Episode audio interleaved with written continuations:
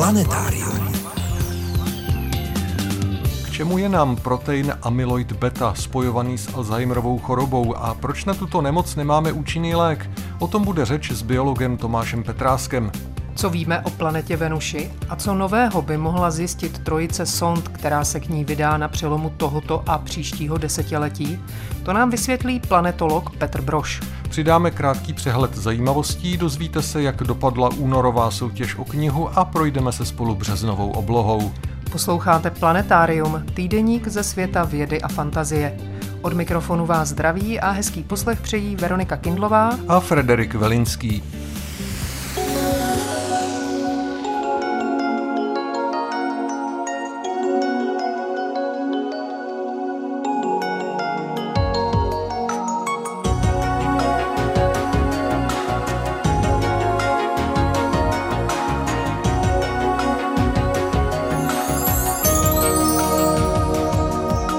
Začneme přehledem zajímavostí ze servisu České tiskové kanceláře.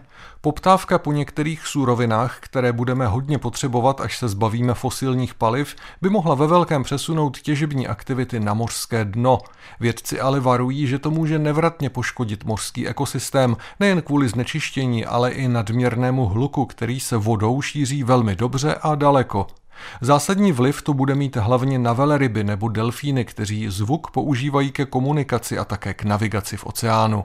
Když v roce 1987 provedla pobřežní stráž sčítání japonských ostrovů, bylo to ještě na základě papírových map.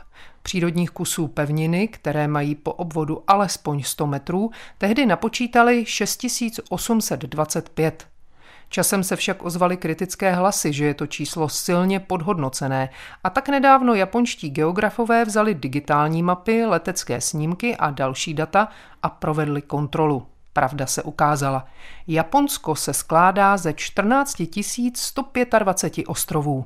Podzemí Moravského krasu je zase o něco delší. Jeskyňáři tam objevili další stovky metrů chodeb a také dosud neznámý jeskyní dom s bohatou krápníkovou výzdobou, který pojmenovali jiná dimenze.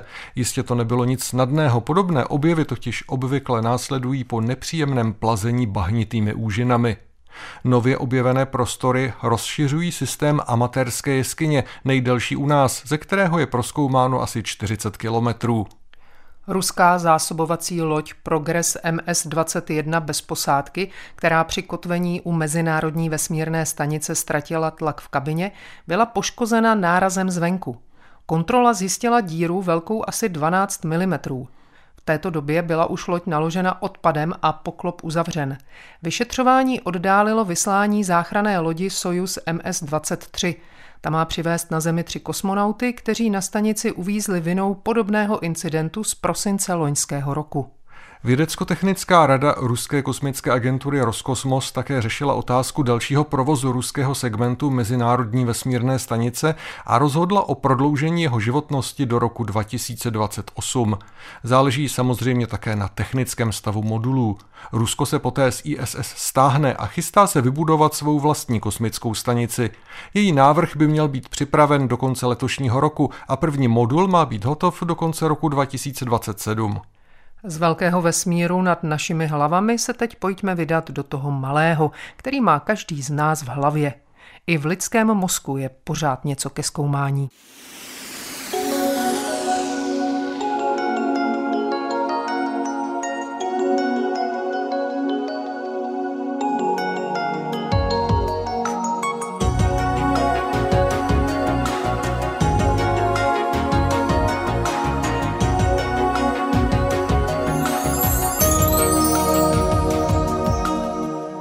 V roce 1907 popsal německý psychiatr a neuropatolog Alois Alzheimer symptomy onemocnění, které později jeho slavný kolega psychiatr Emil Krepelin nazval Alzheimerovou chorobou. Jedná se o neurodegenerativní onemocnění mozku, které se projevuje ubýváním nervových buněk a v souvislosti s tím postupnou ztrátou paměti a vzpomínek, dezorientací v čase i prostoru a v závěru naprostým rozpadem osobnosti. Nejběžnější je takzvaná sporadická forma nemoci, která přichází často z čistého nebe a její příčiny jsou neznámé. Mnohem vzácnější je takzvaná familiární Alzheimerova choroba, která je podmíněna geneticky, je tedy dědičná. Jak už jsme si říkali před týdnem, Alzheimerova choroba je velkým strašákem, zejména pro osoby pokročilejšího věku. Přestože ji známe tak dlouho, nevíme přesně, co ji způsobuje a proto na ní nemáme žádný účinný lék. Mimo jiné právě o těch lécích a jejich vývoji si budeme povídat dnes. Planetáriem vás stále provázejí Frederik Velinský a Veronika Kindlová.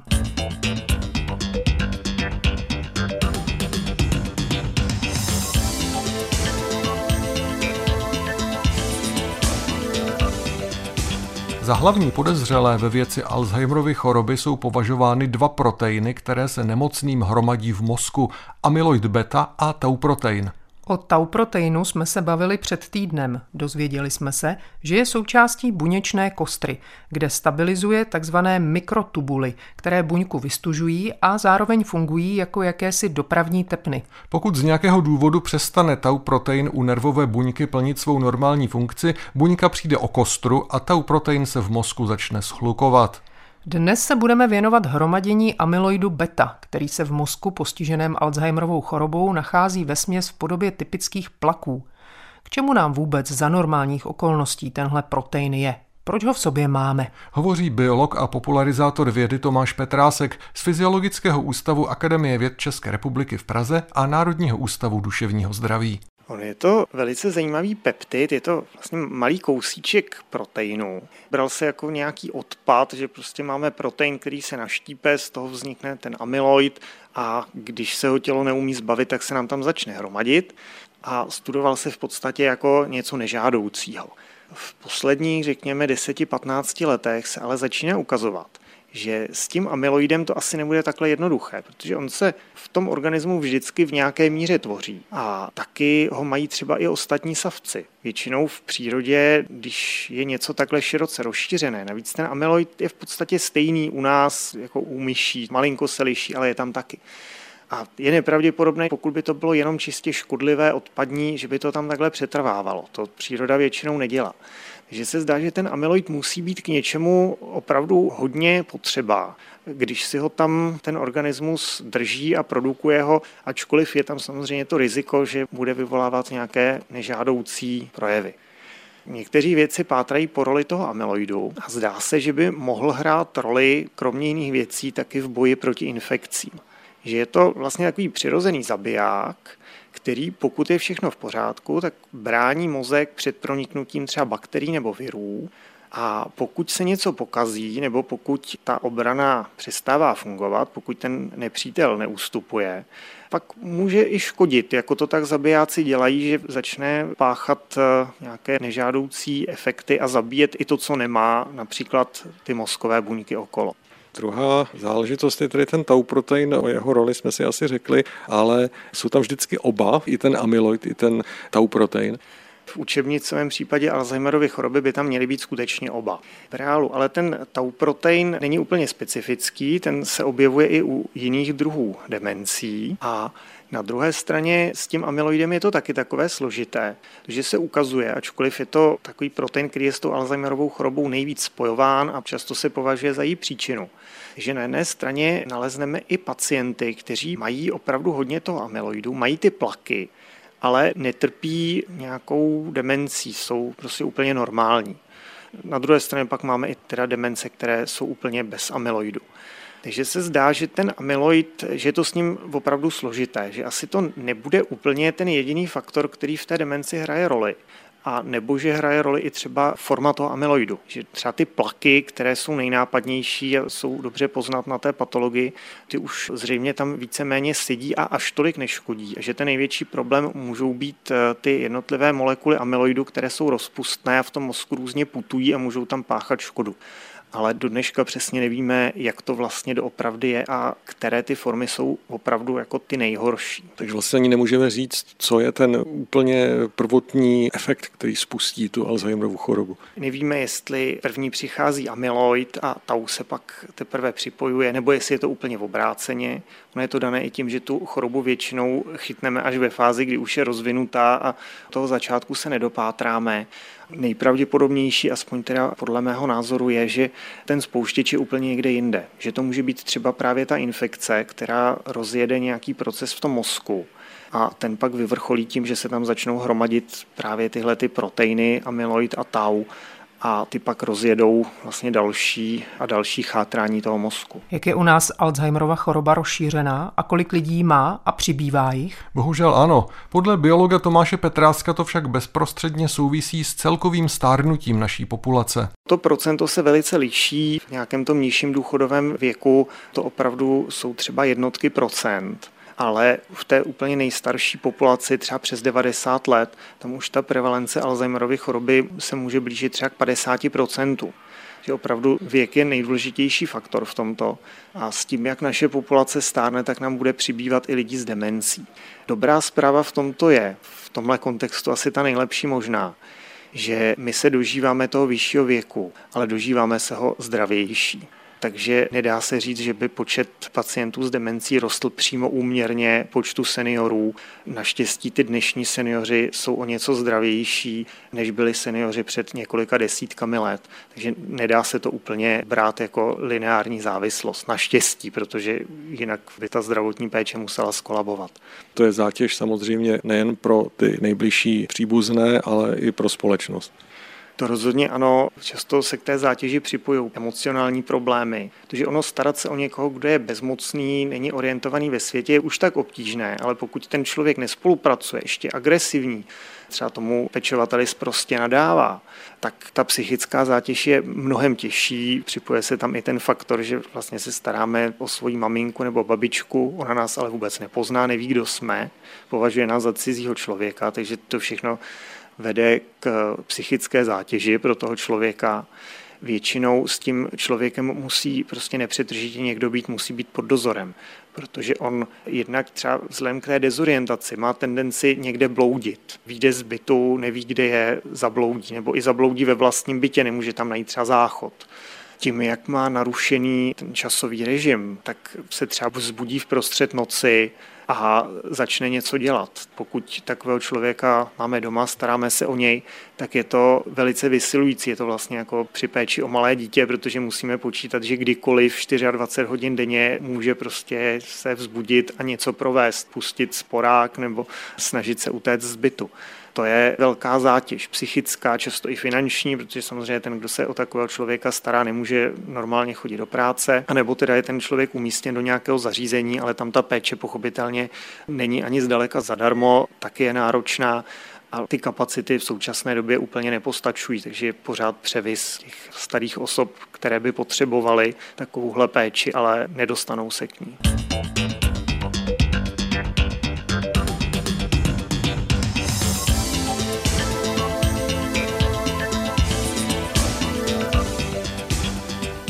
Jak to v současnosti vypadá s léky na Alzheimerovu chorobu?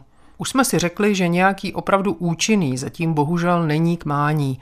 Pomáhají některé léky aspoň trochu? Jak mi řekl biolog Tomáš Petrásek, takových léků je k dispozici celá řada. Používají se léky, které cílí na neuropřenašeč acetylcholín, ne, že by zastavovali tu chorobu, ale v určitém stádiu můžou zmírnit rozvoj těch příznaků udrží třeba toho pacienta, aby byl déle sobě stačný, zmírňují ty problémy. Takže to je určitě skupina léků, která pomáhá. Používají se i látky, jako je třeba memantin, který obecně podporuje duševní činnost, takže můžou povzbudit eh, paměť.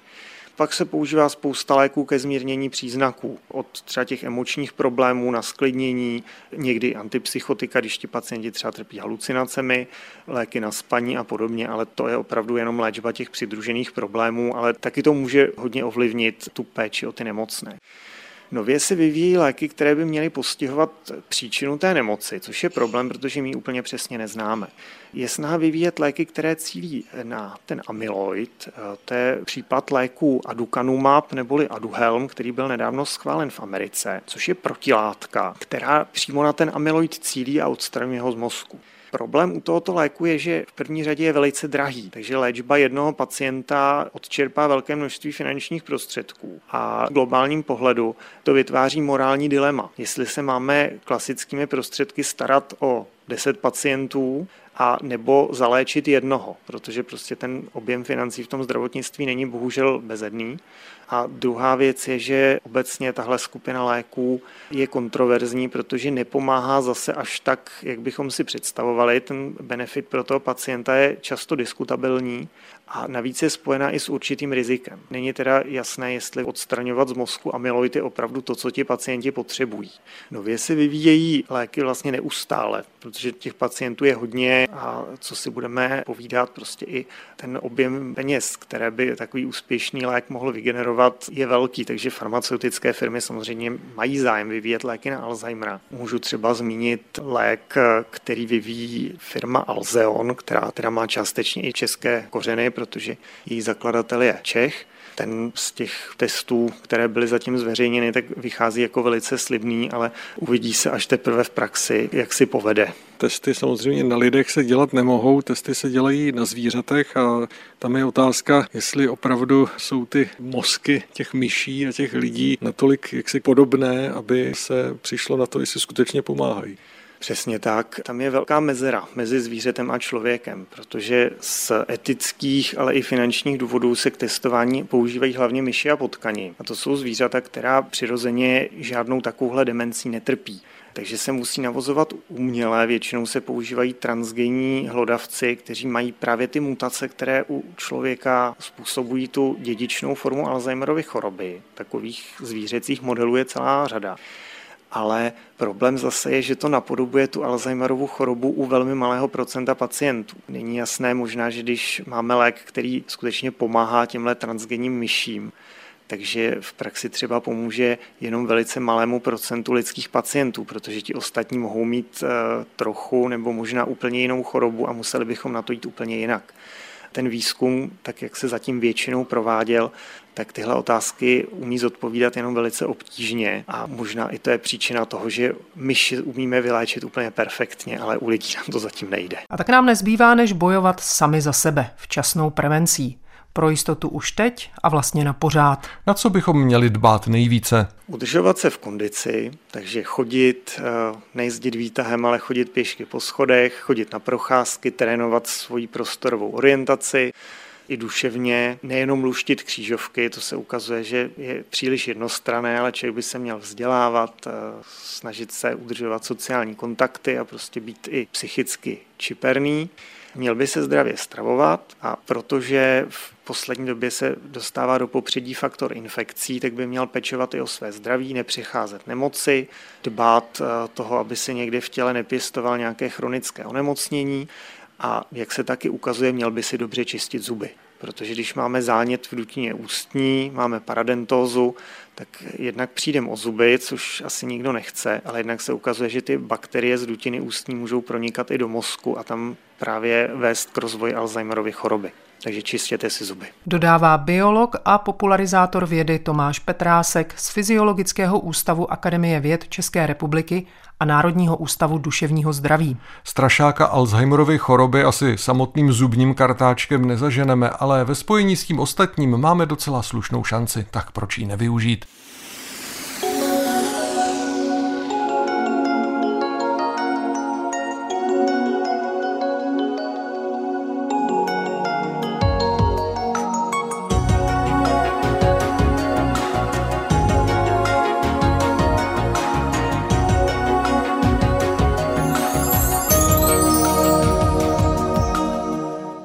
Posloucháte Planetárium, magazín ze světa vědy a fantazie. Miroslav Cimr vám teď prozradí, co zajímavého bude k vidění na březnové obloze.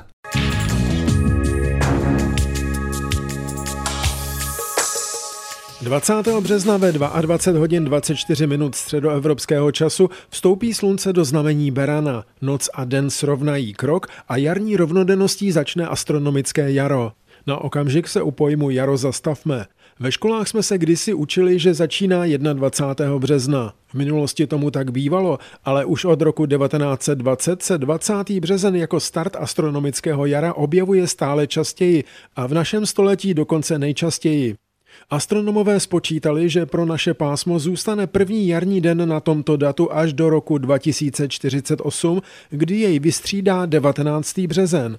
Obě data se pak budou střídat až do konce století. 21. březen jako začátek jara oslaví až vzdálenější generace, přijde totiž až v roce 2102. Tyhle, řekněme, zmatky vznikají tím, že Země neoběhne kolem Slunce přesně podle kalendáře. Od jedné k druhé jarní rovnodennosti totiž uplyne 365 dní, 5 hodin a 49 minut, což je délka takzvaného tropického roku. A právě tato odchylka může za to, že se rovnodennost a tím i první jarní den každoročně o necelých 6 hodin posouvá.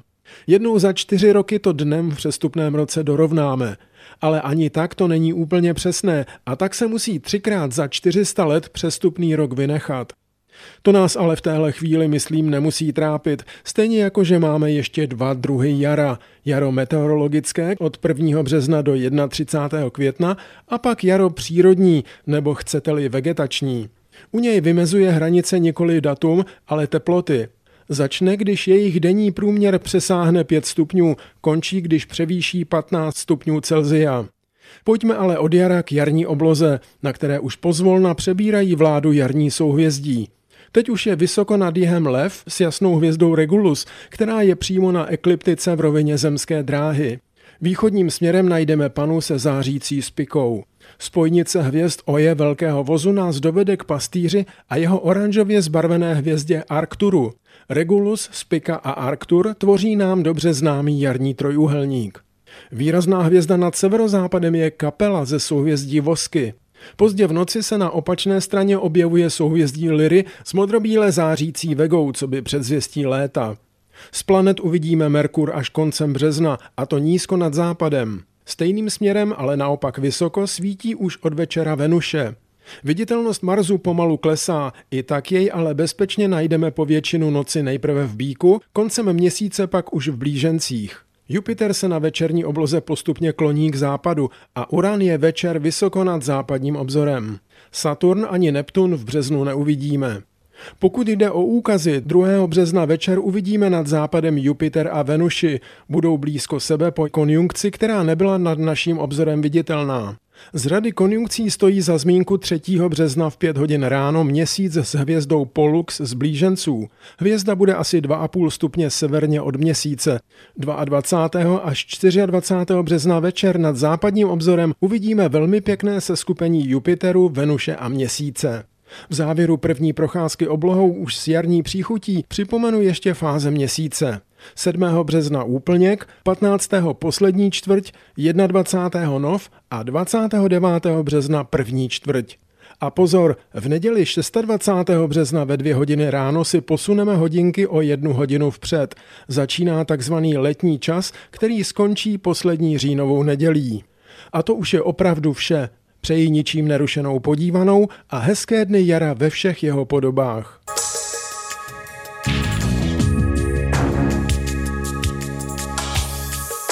Texty pravidelných rubrik najdete v plném znění na našem webu. Rozhovory z pořadu se tam nacházejí také ve zvuku a částečně i v textovém přepisu. Naše adresa je rozhlas.cz lomeno planetarium. Na webu najdete i naši soutěž. V únoru jsme hráli o knihu egyptologa Miroslava Bárty Tutanchamon století záhad a objevů. Naše otázka se týkala jednoho zajímavého nálezu. Na Tutanchamonově těle v rakvi byly mimo jiné umístěny dvě díky v pozlacených pochvách. První měla čepel z tvrzeného zlata, ta druhá byla jiná.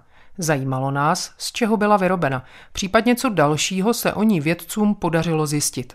Dýka byla železná a egyptiané ve 14. století před Kristem rozhodně železo zpracovávat neuměli. S výjimkou toho meteoritického, na jeho škování by stačili a vysoký obsah niklu v matérii dýky svědčí o tom, že je skutečně meteoritického původu. Podrobné analýzy publikované v loňském roce japonskými a egyptskými vědci potvrdili, že dýka byla opravdu vyrobena nízkotepelným kováním. Zkoumání zlaté rukojeti však podle vědců ukázalo, že při její výrobě bylo použito vápno, které se v Egyptě začalo užívat až mnohem později. Zdá se tedy, že dýku vyrobili někde jinde, nejspíš v Malé Asii. Z jednoho archivního záznamu ve staroegyptské Amarně je známo, že jakousi železnou dýku se zlatým jílcem daroval Tutanchamonovu dědečkovi, faraonu Amenhotepu III., král říše Mitany. Ta se kdysi nacházela na pomezí severní Sýrie, severní Mezopotámie a východní Anatolie. Možná někde tam dopadl kdysi železný meteorit, který posloužil k výrobě dýky pohřbené s Tutanchamonem. To už je ale trochu spekulace. Knihu Miroslava Barty od nás za správnou a velmi podrobnou odpověď dostane paní Jana Klimešová z Plzně. Gratulujeme. Novou soutěžní otázku uslyšíte mimořádně až v přes příštím planetáriu. V poslední části dnešního pořadu se spolu vydáme do pekla, které panuje na povrchu planety Venuše.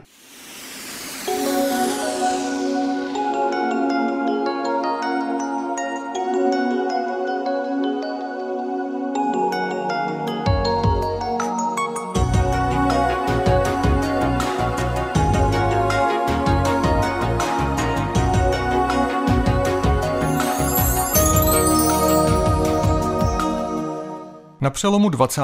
a 30. let začne nová éra výzkumu sluneční soustavy. Bude to éra Venuše. Americká NASA vyšle k této planetě kosmické sondy Da Vinci Plus a Veritas. Evropská kosmická agentura ESA chystá sondu Envision. Nebudou mít lehkou práci. Povrch Venuše je extrémně nepřátelský svět, do kterého se pozemským sondám podařilo zatím jen nahlédnout. Drtí jej obrovský tlak husté atmosféry a spaluje nepředstavitelný žár. Planeta Venuše je přitom skoro stejně velká jako naše Země. Dalo by se říci, že je to její rodná sestra. I ona možná kdysi měla své pevniny, moře a oceány, jenže pak se něco zvrtlo. Nemohlo by se to též stát i nám? Odpověď na tuto otázku by vědci rádi našli právě pod žlutavými mračny Venuše. Hezký poslech vám i nadále přejí Frederik Velinský a Veronika Kindlová.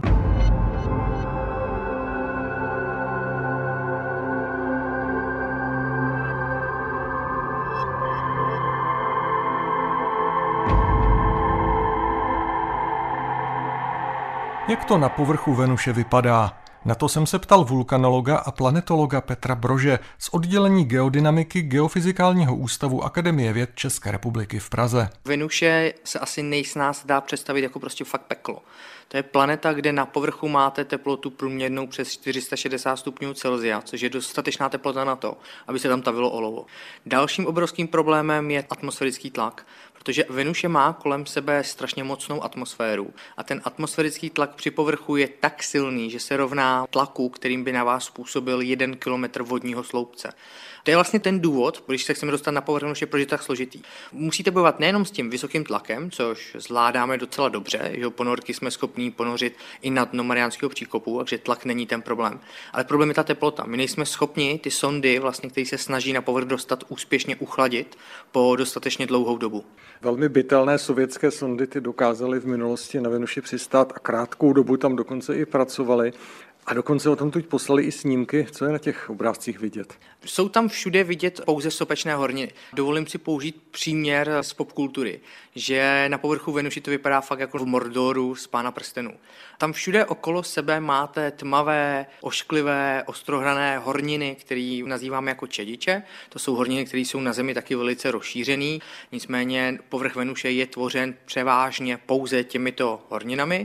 Mohli byste tam vidět v dáli na horizontu třeba sopky, jsou tam kopce, ze kterých prostě historicky někdy vytékala láva. Je to fakt krajina, která se velice podobá rozsáhlým sopečným provinciím, který máme tady na Zemi. Třeba některé místa na Islandu, nebo třeba Snake River Plain v Idaho, kde máte skutečně všude, kam až vaše oko dohledne pouze lávové proudy. Další sondy ty se už omezily na průzkum souběžné dráhy, zkoumali atmosféru, pokoušeli se přístroj alespoň na dálku nějak ohmatat povrch ten důvod, proč my jsme se museli na povrch dívat trošičku jinak než klasicky, než třeba v případě Marsu nebo Měsíce, je ten, že ta hustá atmosféra, která se okolo Venuše nachází, tak je plná mračen, které se nikdy nerozptýlí. Takže my vlastně ve viditelné části spektra, to je ta část, ve kterém fungují naše oči nebo naše fotoaparáty, tak nejsme schopni povrch spatřit. Proto jsme museli na oběžnou dráhu vyslat sondu, která byla schopna za pomoci vlastně radaru proniknout skrz ta mračna a podívat se, jak povrch vypadá tím, že ona měřila vlastně dobu, za jak dlouho ten radový paprsek dopadne na povrch, odrazí se a podle toho byla schopna pak nějakým způsobem reprodukovat to, jak povrch vypadá. Co jsme se dozvěděli o atmosféře? Výjima toho, že je extrémně hustá, jsme zjistili, že je tvořená hlavně oxidem uhličitým, CO2, což je plyn, který teď nás velice straší tady na Zemi, protože je to výrazný skleníkový plyn, který je schopen zahřívat atmosféru.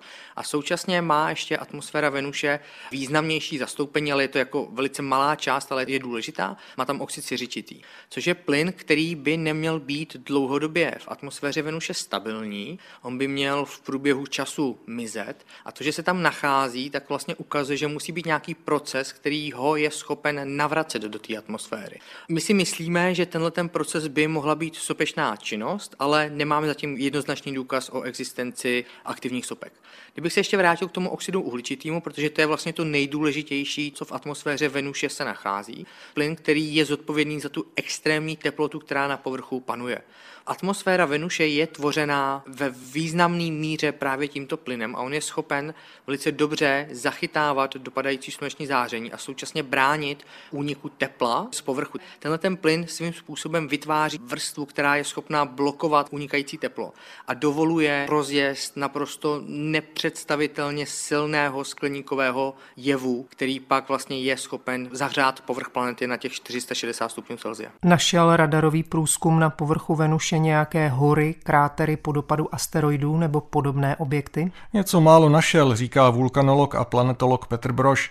Radar však objevil i další útvary, které odinut ze sluneční soustavy neznáme a které badatele poněkud překvapily. Stejně jako skutečnost, že Venuše je jinak poměrně plochá. Je to taková obří biliárová koule. Valná většina povrchu leží plus minus 500 metrů od nějaké nulové hladiny. To znamená, že oproti Zemi, která má mnohem větší převýšení, ta morská výška lítá na Zemi mnohem víc, tak Venuše je mnohem hladší.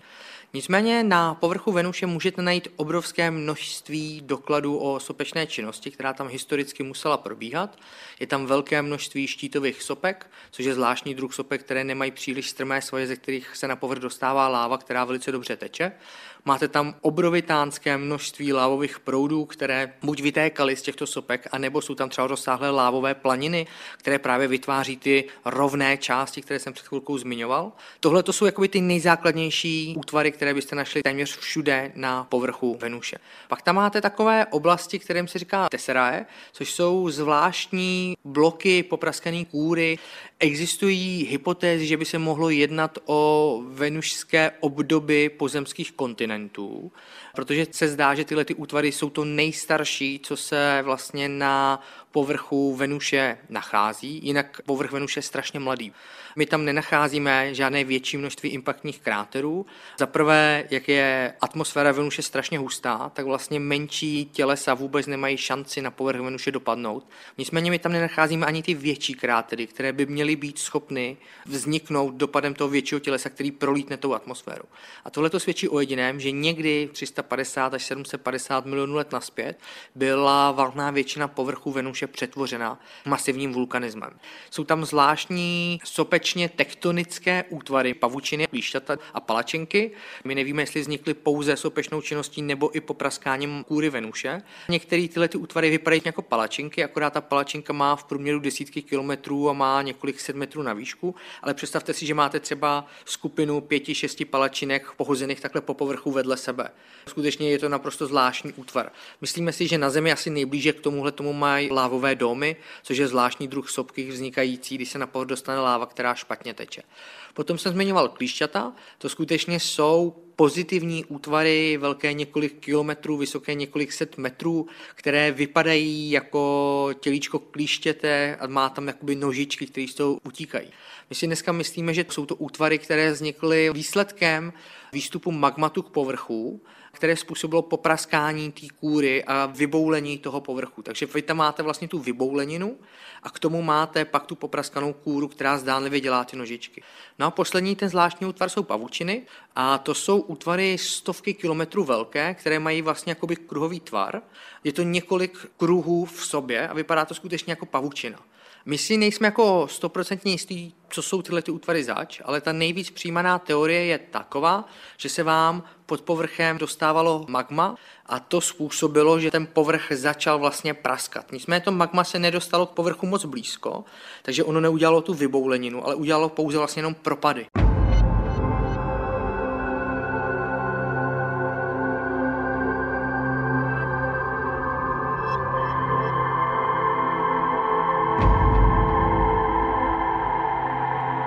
Mohlo to skutečně na Venuši kdysi vypadat jako na Zemi, včetně existence oceánů a snad i primitivního života? Možná ano. Ale pokud to tak bylo, co způsobilo, že se tehdejší venušský ráj proměnil v dnešní peklo? Významnou roli mohla sehrát absence či vymizení už zmíněné deskové tektoniky, říká Petr Broš.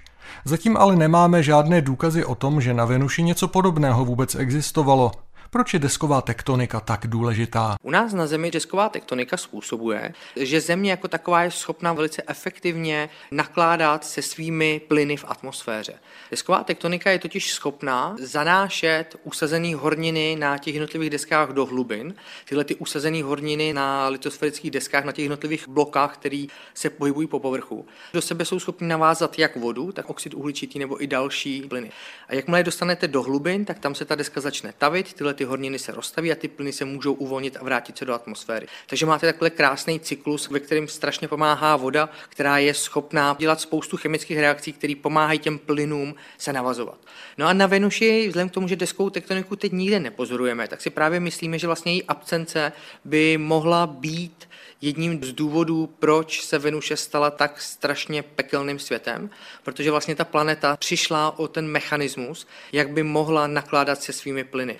Tam najednou zmizela ta cesta, jak by se ty plyny z povrchu mohly dostávat někam pod povrch a tím pádem všechny ty plyny, které by se dostávaly sopečnou činností do atmosféry, tak by buď zůstávaly v atmosféře nebo na povrchu, odkud by bylo zase snadný je dostat do té atmosféry. Takže tohle to může být jedna z možností, proč vlastně Venuše se vyvinula tím směrem. Samozřejmě tam je pak ještě důležitý ten původní důvod, co by vedlo k tomu, aby vlastně Venuše najednou měla tak strašně hustou atmosféru. Spekuluje se o tom, že možná se změnila intenzita záření slunce, která by potenciálně mohla Venuši zahřát, takže by tam došlo k tomu, že by se vlastně oceány začaly vypařovat. Jakmile začnete vypařovat, zvyšuje se vám množství vodní páry v atmosféře, což je nejlepší skleníkový plyn, tady na Zemi, když si odmyslíme ty, co vyrábí člověk. No a v ten moment máte víc plynu v atmosféře, větší teplotu, víc evaporace oceánů, víc plynu v atmosféře a rozjede tenhle ten kolotoč, který vede vlastně k extrémnímu zahřátí. A druhá možnost je ta, že došlo k masivní sopečné činnosti, kdy vlastně sopky byly schopné do atmosféry napumpovat obrovské množství skleníkových plynů a tenhle ten kolotoč by zase roztočily sopky.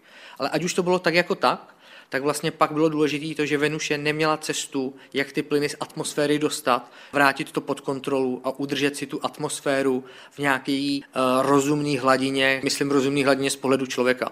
Venuše jako takový je to jedno, jestli má na povrchu vysokou teplotu a velký tlak nebo ne. Co všechno potřebují vědci na Venuši proskoumat, aby zjistili, co se kdysi na planetě stalo, co se tam děje dnes a jak by se mohla vyvíjet dál? Vysvětluje vulkanolog a planetolog Petr Broš. To nejdůležitější, co bychom asi o Venuši teď chtěli vědět, jsou dvě věci. Za prvý bychom chtěli získat detailní profil atmosférou Venuše a změřit všechny plyny, které tam najdeme a jejich poměry. To by nám umožnilo zodpovědět otázku, jestli Venuše měla kdysi dávno vodu na povrchu, kolik jí měla. Tahle ta měření by mohla i ukázat, jestli tam máme nějaký zdroj, který ty plyny chrlí stále do atmosféry, tím chci se dostat k sopečné činnosti, anebo něco jiného. A to je vlastně důvod, proč americká NASA tam chce vyslat sondu Da Vinci Plus, která během hodinového průletu atmosférou a dopadu na povrch bude dělat souvislý profil atmosférou, bude měřit teplotu, složení plynu, rychlosti větru a všechny informace, které se v atmosféře dají získat. A o toho si slibujeme, že poznáme, jak se atmosféra Venuše vyvíjela.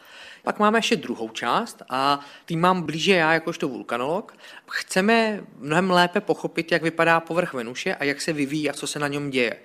My, co dneska máme, tak jsou radarové snímky z 90. let 20. století, na kterých je možné pozorovat, jestli teď si dobře pamatuju to rozlišení 300 metrů na jeden zobrazovací bod, jsou ty nejmenší útvary. Takže když by byl kilometrový útvar, tak nevidíte nic menšího než pod jeden kilometr, protože potřebujete minimálně čtyři zobrazovací body, abyste viděli, že tam něco aspoň je. Sice nepoznáte tvar, ale aspoň budete něco tušit.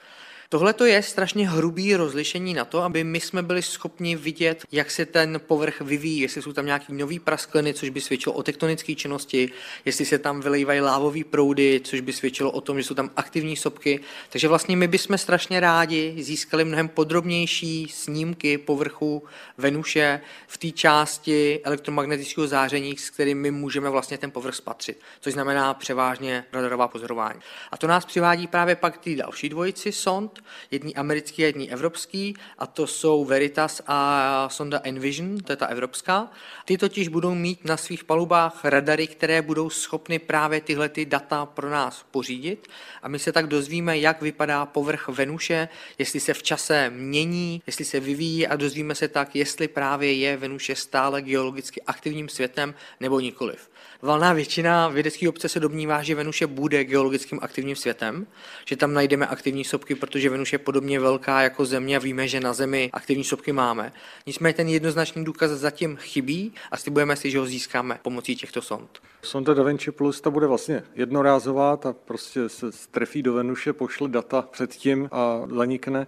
Sonda Veritas ta bude obíhat eh, na oběžné dráze, stejně tak jako sonda Envision, ale ta by měla, pokud vím, zkoumat nejenom atmosféru, ale měla by se jaksi zaměřit na Venuši v komplexu. Ona má v tom vybavení i penetrační radar, kterým by měla se podívat nehluboko pod povrch několik desítek, možná stovek metrů, měla by nahlédnout, co se tam nachází. Z těch dalších měření my bychom se pak měli vlastně dozvědět i něco o nitru. Pokud se všechno podaří, bychom mohli trochu více nahlédnout to, jak vypadá Venuše uvnitř, ale ten hlavní cíl bude zaměřit se na povrch a pochopit, jaký procesy probíhají na povrchu. Tenhle ten program, ty tři sondy, ty první dvě, to je konec 20. to další je začátek 30. let. Určitě to velice změní ten pohled na Venuši, přinese to spoustu zásadních poznatků. Jak se na ně těšíte? Jako vulkanolog hodně, protože že jo, tady získáme data, o kterých jsme snili od těch 90. let, co tam kroužila sonda Magellan, která vlastně pořizovala radarové snímky. A my se konečně dozvíme, jestli na Venuši jsou aktivní sopky, měli bychom být schopni pozorovat, jak moc jich je tam, jak vypadají ty sopeční erupce a všechno tohle to jsou informace, které doposud vlastně jsme neměli, spekulovali jsme o nich. Takže to bude jako parádní. My tady se dočkáme revoluční změny v tom, co jsme schopní se o Venuši dozvědět, jako jsme se dočkali 20 let zpátky v případě Marsu.